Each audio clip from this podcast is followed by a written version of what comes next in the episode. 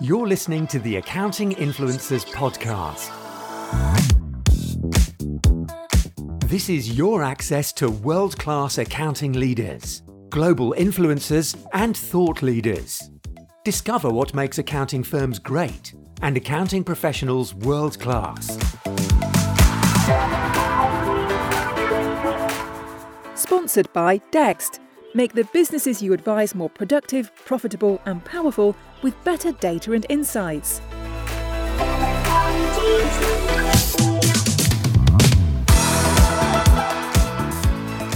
Welcome to this episode of the Accounting Influencers Podcast. I'm happy to have with me today a true influencer in the accounting world, Jason Staats. Good day, sir. Good to be here, Rob. Jason, for people that haven't come across you, and I can't believe there are not many, uh, tell us what you do. What's that elevator pitch for Jason Staats? You've got your finger in a lot of pies, haven't you? Oh, I do. Yeah. No, the elevator pitch is I, I create content to help people uh, kind of be their best selves and in, in running accounting firms, trying to find a trying to find a more fun, sustainable way to do that. Uh, and that's that looks like content on Twitter, LinkedIn, and YouTube. What's your background? Oh, accounting. Oh man, I uh, came out of undergrad, got an internship in accounting that paid better than any of the internships my buddies could get, and I haven't figured out how to leave yet.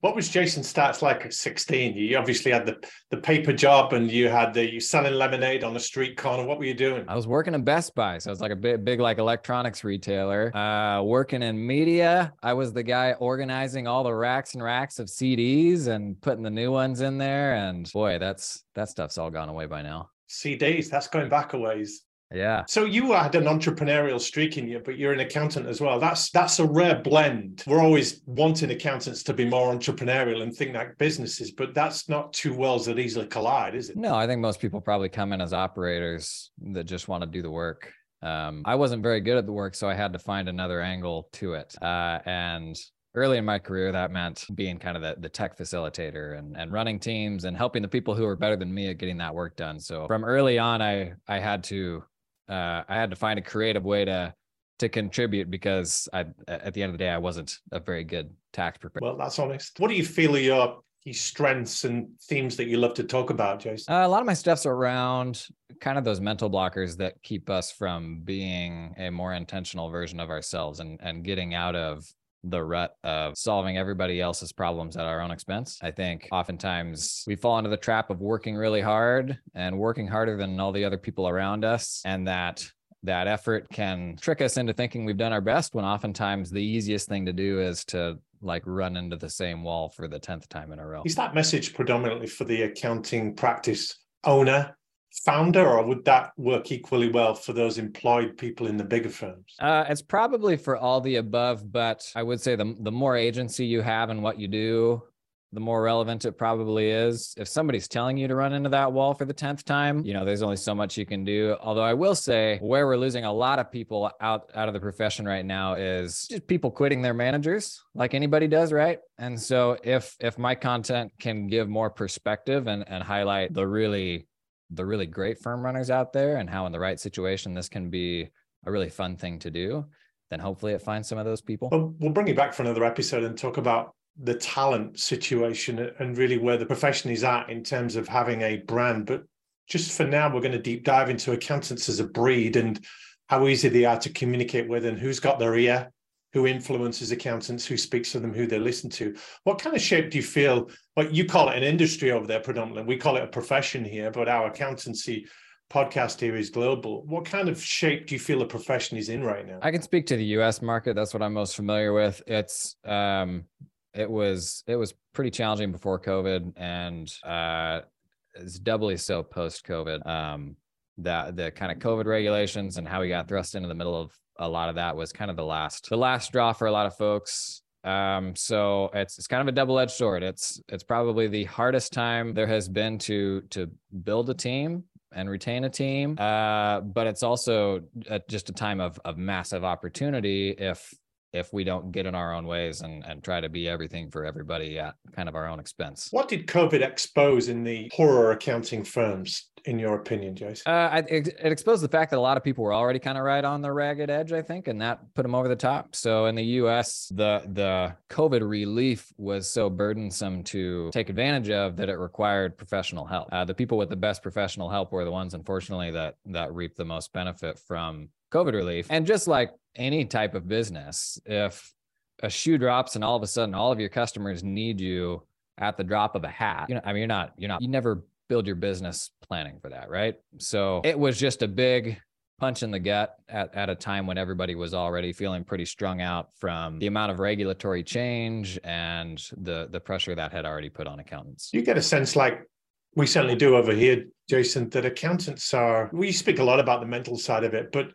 overburdened, overwhelmed, burnt out, struggling to cope with the demands placed on them, not just by the job, but by increasingly demanding clients that are seeing them not just as trusted advisors, but uh, psychotherapists and counselors and psychiatrists and shoulders to cry on and trusted advisors and everything else. That's a lot to put on. Yeah, it's it's a product of trust. I think like it's it's such an interesting um, relationship we have with our clients because uh, virtually no one in those in those entrepreneurs' lives, oftentimes even their partners, have that level of transparency into everything that they do. So it's a it's a really unique relationship. It's so easy to do more, um, and it's so hard to say no and it's and oftentimes those are it takes more emotional intelligence than you know myself and a lot of us possess when you have those really uh, meaningful like personal connections and then how you put boundaries around that in a way that's going to ensure that you do what's best for your business. That's really challenging. And most accountants didn't choose accounting to get into that sort of thing, right? If anything, it's the opposite. You're talking about tough emotional conversations with complex human beings where there are no yes, no black and white answers anymore that accountants grew into. It becomes a lot more complex in what accountants are asked to deal with. So, yeah, that puts a heck of a of a strain on them and the relationship they have and what they're expected to come out with. What kind of position do you feel the profession is in to deal with not just what's gone on, but what's coming up over the next few years? It's hard to generalize because there's just such a huge spectrum of different types of accountants. There's you've got folks that are are really forward looking that are you know excited about AI. AI can't come fast enough. You know, it's it's it's it's coming just in time at a you know the time when we most need it. Versus the folks on the other side of the spectrum who uh, are maybe still getting up to speed with with how to make the most of the tools at their disposal and all of that. So it's it's a massive spectrum. I will say the rate of change I think makes that spectrum even bigger because in the same way that now you can have team members who are wizards with software and and you know can leverage software to have 2x the output of another staff person the the same will go for accountants and accounting firms. So i do think that that spectrum of of high performing versus low performing uh, is just going to get bigger. Um and you know part of part of really my mission is uh, i have some software background is trying to trying to make this stuff not scary and feel accessible and uh, and turn it on its head so that the narrative is is this is an asset for us uh, and not something that we need to be scared about strap on your notion that accountants find it hard to say no to things we started this conversation offline on a piece you wrote on LinkedIn about how everybody wants a piece of accountants. And indeed, we run our accounting influencers community for vendors, coaches, consultants, trainers that sell to and through accountants. That how, that's how they make their living. There's big software vendors. There's a whole range of experts out there that speak into the accounting world. And because they've got such a valuable position as a trusted advisor, they are at the fulcrum of businesses these days, and everyone wants access to accountants and through them to their client base. So it's there's a lot of calls on their time, but they must be good at saying no to some respect. Otherwise, they'd be so easy to sell to. Yeah, they have to. I mean, the the what makes saying hard to clients, saying no to clients so hard is that that kind of uh, emotional connection that we have. Like it's almost like saying no to a family member. So they say yes to the clients, but no to the vendors. Yes. So when you, when you don't have that, I do think it's a little easier, and it's what makes it's it's one of the most challenging aspects of selling through accountants. Is if if is if they're representing your product, it's uh, genuinely their reputation that's on the line. If they're if they're putting that in front of the client. But I also don't know the alternative. Like in an age of saturation, like if you think there's too many software options out there today, get ready for it to get 10 times worse. Like in an age where you can't tell one landing page from another, you buy based on social proof, you buy based on trust, and like you're just going to go to that person you trust and say just tell me what one to do. And that's how people are going to make buying decisions. You put in your piece on linkedin and we'll put a link to it in our show notes. You said accountants are hard to sell to. They're a fickle bunch. What do you mean by that? Well especially in the us you've got you've got massive seasonality for most accountants. And so if you if you really push the issue on outreach at the wrong time of the year you know cold calling somebody on a deadline or something like that it just shines the light on the fact that you don't really know who you're talking to. They also so it's a number of things. It's that it's it's the fact that some companies do it really really well and they know the vernacular and they know how to speak accountant. And so it, it can be clear when you don't quite know that vernacular. The immediate thought is that okay then then you probably don't fundamentally understand my problems as much as maybe some others do. But yeah it's it's just the ability to to speak accountant and and, and accountants also have a little bit of of that um, they know they know how important they are uh, and and there's a little bit of that going on too. Yeah, I, I, would agree with that. Full disclosure: I'm not an accountant. I'm a former high school maths teacher. I'm a part qualified accountant, so I understand their world to an extent. But yeah, there is that expert status. They've studied hard for the qualifications. Uh, you all have. You've earned the right to have letters after your name, so there's some kudos in that. But isn't it funny how they they struggle to say no to demands from clients at the most inopportune times, but they're a little bit stronger when it comes to those external sales approaches. Yeah, the clients are the ones that they've built the emotional bonds with. That's a much more personal thing. And that's really the hardest, like you said, the hardest aspect of doing what, we do is you carry the stresses of those clients because you want to help them. And then when they ask for something that's out of bounds, oh, it's it's really hard to say no. Honestly, we get we get so much cold outreach from software companies these days that you don't know one from the other. And if anything it's making us more callous to that because uh, it just you just eh, they're faceless uh, you know faceless usually messages that were not sent by a human. Like it's just feels impersonal and it's that has gotten easier and easier i think to be dismissive of. When you look at the ecosystem stakeholders however you want to call it serving the accounting profession yeah we could put the vendors in a box and we could split that box up into banks and funding and and software and practice management and everything else. But you've got a whole other side of the ecosystem gurus, coaches, mentors, consultants, trainers that are there to help the accountant navigate a lot of the stuff that they're going through. So when you say it's hard selling to accountants, are you including those as well? Or are you just beating up the vendors? And, and quite rightly. You mean is it hard selling to gurus too, getting those people plugged in like the influencer types? Well, I'm just thinking how coachable are accountants and how open are they to a coach approaching them to say let me help you build your mental resilience and and navigate the murky waters you're going through and help me to help you say no to some of your clients so you can prioritize some of the stuff you're doing sometimes you need some external help on that yeah, no, you do. You get you get tunnel vision for the kind of the group think that happens in your practice when you don't have that external perspective. But I will say it's it probably boils down to motivating anyone to do anything these days, which means what are they going to stop doing? Um, and I, I, accountants, I think we struggle with trying to help everything, everyone we can, you know, within within the span of a day, and you are kind of inevitably put on the back burner. So it's it's a it's an issue of putting your client's needs before your own. When the best thing for the client is for you to invest in yourself and get all that stuff ironed out, right? So it's it's there there is definitely a trend of of influencer types, uh, you know, going out on TikTok and running Facebook ads and all these things with you know promising the moon. And accountants will be the first ones to be skeptical of that sort of thing. So there there may be a bit of a trend there that could sour the kind of value of of that coaching but like with anything else, same thing with software. Like the the the the door in is is that referral, is that social proof of this other person that had the good experience. Just like a software vendor, if you're a coach cold emailing people, like I, I don't know that that realistically works. Yeah, that's a fair point. There's some anecdotal research here in the UK. I can't think it's any different where you are. That only really 10% of accounting firms are progressive, innovative enough, growing enough, open to new ways of doing things they're quite mature in the digital transformation curve. They're quite advanced in their employer brand, which leaves 90% that are not the early adopters, if you like. And you could speak about that for firms, but also for individual accountants. Within a firm, you'll recognize that there's some that really want to push on that will fund a coach from their own wallet and not wait for the firm to do that. So there's there's a vast distribution curve, isn't there, in both firms and individuals? There is. You've got people across that entire spectrum. I think one thing that has worked against the growth of the type of accountants that crave stability and, and maybe are not don't have that growth mindset is we don't firms generally don't incentivize staff on output. They, they incentivize them based on hours worked. So um, when you have someone that's paid a salary regardless of their output, they're not going to optimize. Most people, I will say this, most people you cannot expect to optimize their day for output. They're likely going to optimize for comfort. So if there is a better way to do that thing, unless you're incentivizing them on the volume of their output, they may not be interested in the more efficient way to do that thing because it's going to be more uncomfortable because it's different than the way they did the, the last four years, right? So I do think we can, in some ways, stunt the growth of those folks who are a little more hesitant to change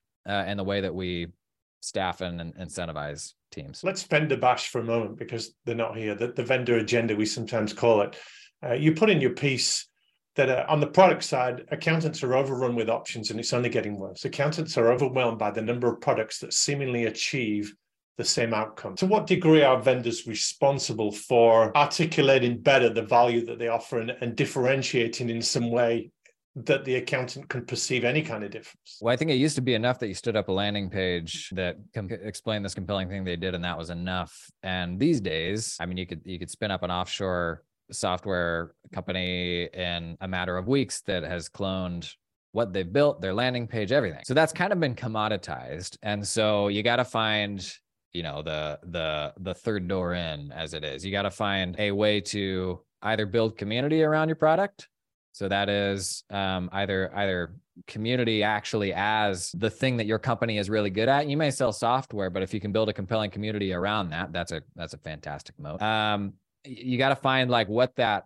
what that other way in is uh, because simply standing up that landing page um, you know if somebody if somebody releases a, a, a, an incredible ai feature tomorrow you know this one of a kind um, that's generally not defensible unless that company has access to some sort of context that all the other companies don't have access to. I'm going to quote you again directly because you put it beautifully in your piece, Jason. You said uh, there may have been a time when a compelling feature would cut through the no- noise, but these days our aha moments are few and far between. All but few product car- categories are now overrun with that with options. And then you say, absent a lightning in a bottle standout feature our engineering achievement, vendors have been reduced to a line on a feature comparison grid, and the race to the bottom on the feature table is where they lose accountants. So and it's and and influencers already know this, but the, the whole point of that post was stop getting so hung up on how your marketing ties back to your product and just provide value. Like at the end of the day, that's what it's all about. I have things that I sell, but like you don't, you got, you got to look hard to find that stuff. What I do fundamentally is I help people. And if you're so caught up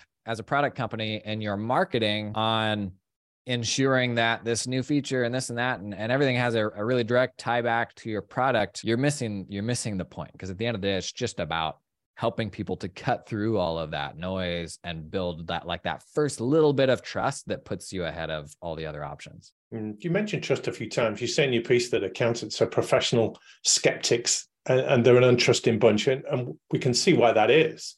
I, I want to ask you who has the ear of accountants who they do listen to because to, to give a little bit of context, back in the day, it would have been the professional institutes and associations and governing bodies, regulatory bodies.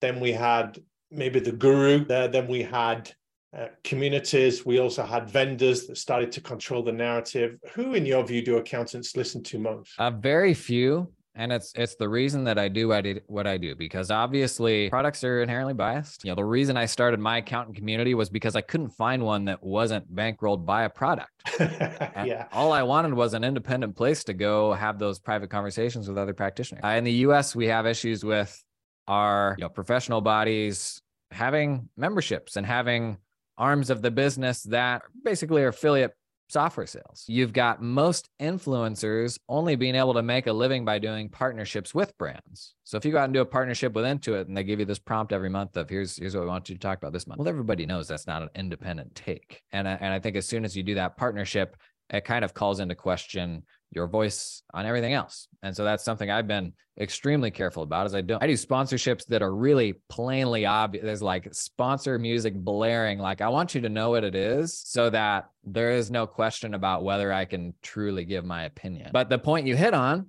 uh, the answer is not many places, but that's what makes it a great opportunity. That's how I've been able to build trust in my audience. So if you can if you can find a way to build a business that enables you to still be that independent voice and not rely on the marketing budget of of your vendors and stuff like that, it absolutely pays dividends because accountants, the skeptical bunch, they will reward that.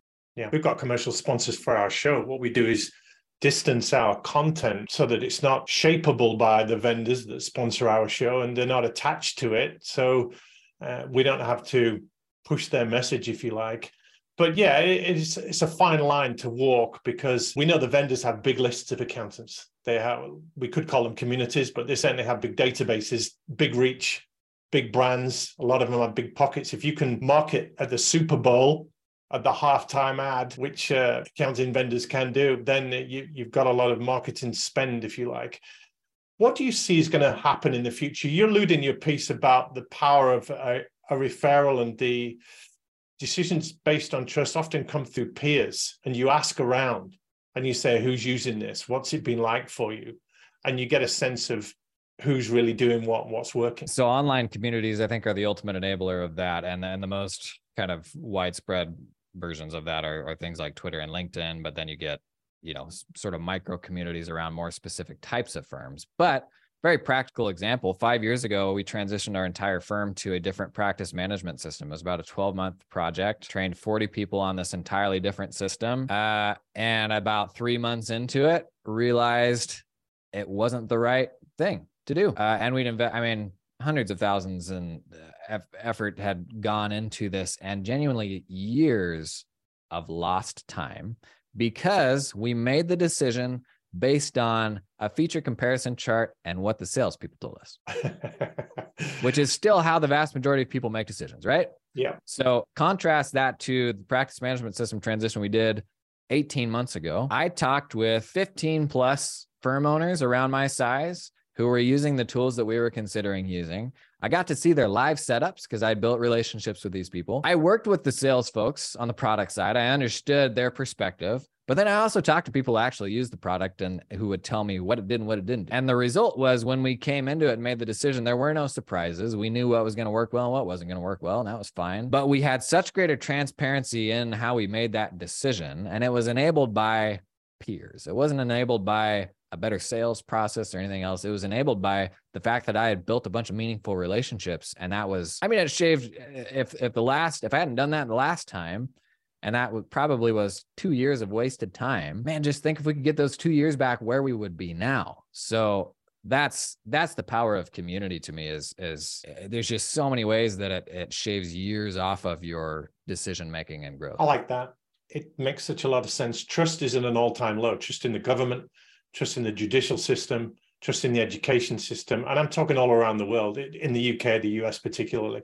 Trust in the armed forces trust in the uh, the policymakers. I saw a great TikTok, Jason, just today that said NBA or NFL, and then it listed the numbers of people that had been arrested for drunk driving, that had gone through divorce, that had gone through bankruptcy, that had been arrested for spousal abuse. And the question was, are these NBA players or are these NFL players? And have you, have you seen this?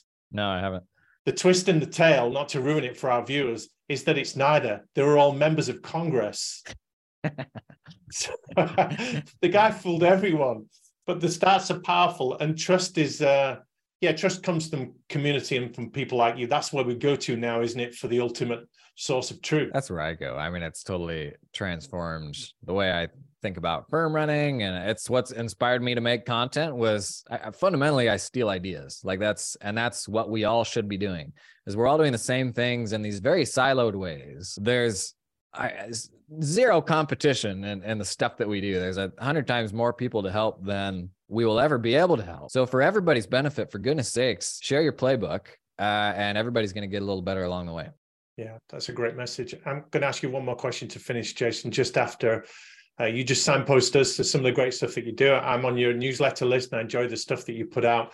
If people want to reach out to you and have a conversation, how would you prefer they do that? I'm pretty easy to find on Twitter and LinkedIn. Just search my name. Like you said, I've got a newsletter, newsletter.jason.cpa. Um, but I just love chatting with people. Just at me, public message me, and uh, and we'll all get a little better in the process. You do chat. You chat a lot on a variety of platforms.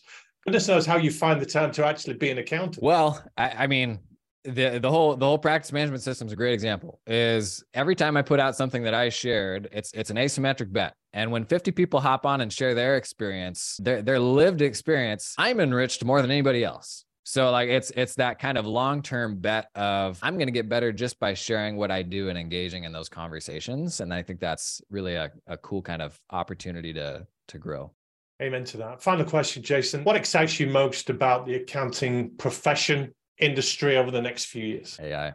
It's got to be AI. And I know, and I know everybody's on the fence, and and there's a lot of examples of not helpful AI and all of that. But it's it's going to. This is where I sound like tinfoil hat guy, but it, it is going to fundamentally change how we how we work. Give us a glimpse of how it will do that. Oh man, so many so many examples. The ability to consume context now is completely different. So, for example, um, how many how many times a day do you hop on a meeting or have a phone call with a client?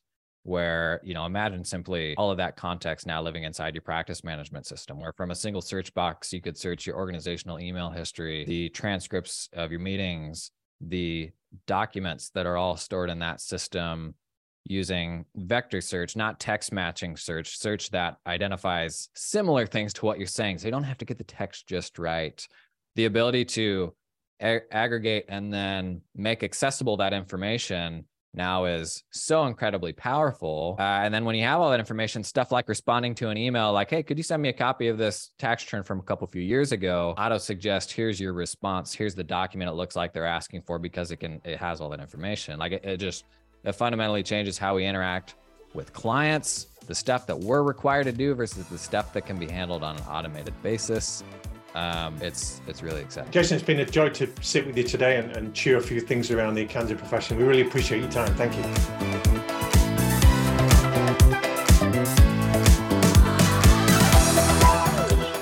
You're listening to the Accounting Influencers podcast. Sponsored by AdvanceTrack, helping you as an accountant confidently choose between outsourcing and offshoring.